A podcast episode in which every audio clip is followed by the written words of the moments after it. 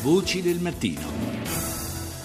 I genitori dei 43 studenti messicani scomparsi mesi fa, mai ritrovati e che le autorità nazionali hanno infine dichiarato morti, si sono rivolti alla Commissione delle Nazioni Unite per le sparizioni forzate chiedendo giustizia. All'incontro era presente anche un rappresentante del governo. Decidimos venire qui in questa riunione ¿Para qué? Para que nos apoyen, nos apoyen a, a encontrar y que se haga justicia, pues, realmente. A parlare Abraham de la Cruz, il padre di uno dei ragazzi scomparsi. Abbiamo deciso di venire qui davanti a questo comitato per ottenere sostegno e giustizia, considerando che il nostro governo non è in grado di fare nulla.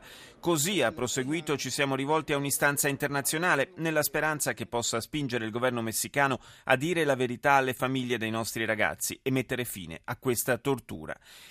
E sentiamo il commento invece di un esperto delle Nazioni Unite. La quantità di differentes estadísticas, cifras que nos ha llegado en los últimos dos años y también en la preparación para este diálogo de, de las i numeri, i dati statistici che abbiamo ricevuto in questi ultimi due anni, dice, le varie fonti dalle quali sono attinti sono sconcertanti nella loro varietà e nell'assenza di qualsiasi metodo procedurale. E il risultato finale del materiale fornito dalle autorità messicane è che per il momento, dice questo esperto indipendente dell'ONU, nessuno sa esattamente quante persone siano scomparse, quante sparizioni forzate ci siano in Messico. Ci spostiamo nello Yemen, dove dopo l'ultimatum lanciato dalla affollata conferenza nazionale del movimento sciita Houthi alle parti politiche affinché raggiungano rapidamente un accordo sul futuro assetto istituzionale del del paese, ieri sono stati i sostenitori del premier Khaled Baha a far sentire la loro voce. Una sparuta rappresentanza si è raccolta davanti alla residenza del capo del governo, sfidando le milizie sciite che da oltre una settimana controllano la capitale Sana'a.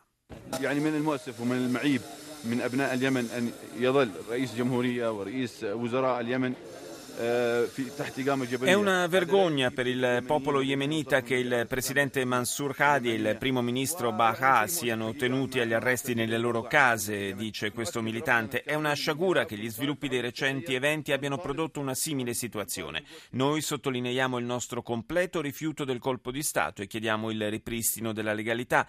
Chiamiamo inoltre i partiti politici alla loro responsabilità di trovare una via d'uscita a questa crisi. Un anno dopo il picco di violenza registrato nella Repubblica Centrafricana, frequenti attacchi si susseguono in varie parti del paese. Le continue aggressioni impediscono alla gente di tornare alle proprie case e riprendere a coltivare i campi. Il risultato è una crescente carenza di cibo che, secondo il programma alimentare mondiale, colpisce ormai oltre un milione di civili. This river marks the division of the town into two parts, Muslim, Christian, and all around Bambari there are fighting going on.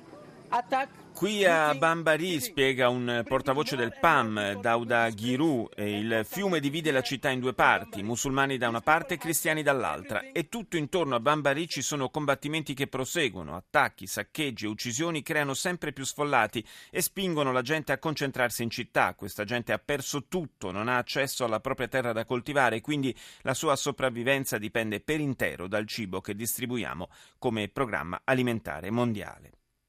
Le uniche quattro copie originali della Magna Carta ancora esistenti per la prima volta sono raccolte tutte nello stesso luogo in occasione degli 800 anni dalla stesura di questo fondamentale documento giuridico che ricorreranno la prossima estate, sono esposte per tre giorni a Londra nella British Library. Oltre 40.000 persone si sono prenotate per la visita. Its meaning has evolved over time and it's come to be a symbol for all sorts of individual liberties. Il significato della Magna Carta si è evoluto nel tempo, dice Claire Bray, responsabile dei manoscritti medievali alla British Library. Questo documento è diventato un simbolo per ogni sorta di libertà e diritto individuale. Il suo valore simbolico è aumentato con il passare dei secoli, contiene una clausola che è più di un'affermazione di principio e ha prodotto una grande eredità. Questa clausola fissò il diritto a un processo libero ed equo e vietò al re di compiere arresti arbitrari o imprigionare le persone in assenza di una sentenza di tribunale. E parliamo proprio di giustizia. La giustizia internazionale, malgrado le esperienze importanti dei tribunali ad hoc creati per i crimini nell'ex Jugoslavia e in Ruanda, nel suo complesso resta ancora una chimera. Quasi 13 anni fa è stata istituita la Corte Penale Internazionale, ma una settantina di Stati non aderiscono al suo statuto. Tra essi figurano paesi come Stati Uniti, Russia, Cina e Israele. È un limite non da poco, considerando che normalmente la Corte può giudicare soltanto cittadini degli Stati membri o reati compiuti sul territorio di nazioni che aderiscano al suo statuto. A livello teorico questi limiti vengono meno se il procuratore della Corte viene investito di un caso direttamente dal Consiglio generale delle Nazioni Unite. Fin qui è teoria, appunto, perché se analizziamo casi specifici, come ad esempio quello dell'autorità nazionale palestinese, la cui adesione allo Statuto della Corte scatterà il prossimo primo aprile, ci si scontra con un'altra realtà. Ce lo ha spiegato Marina Mancini, docente di diritto internazionale penale alla LUIS di Roma. Il problema è proprio quello della cooperazione con la Corte.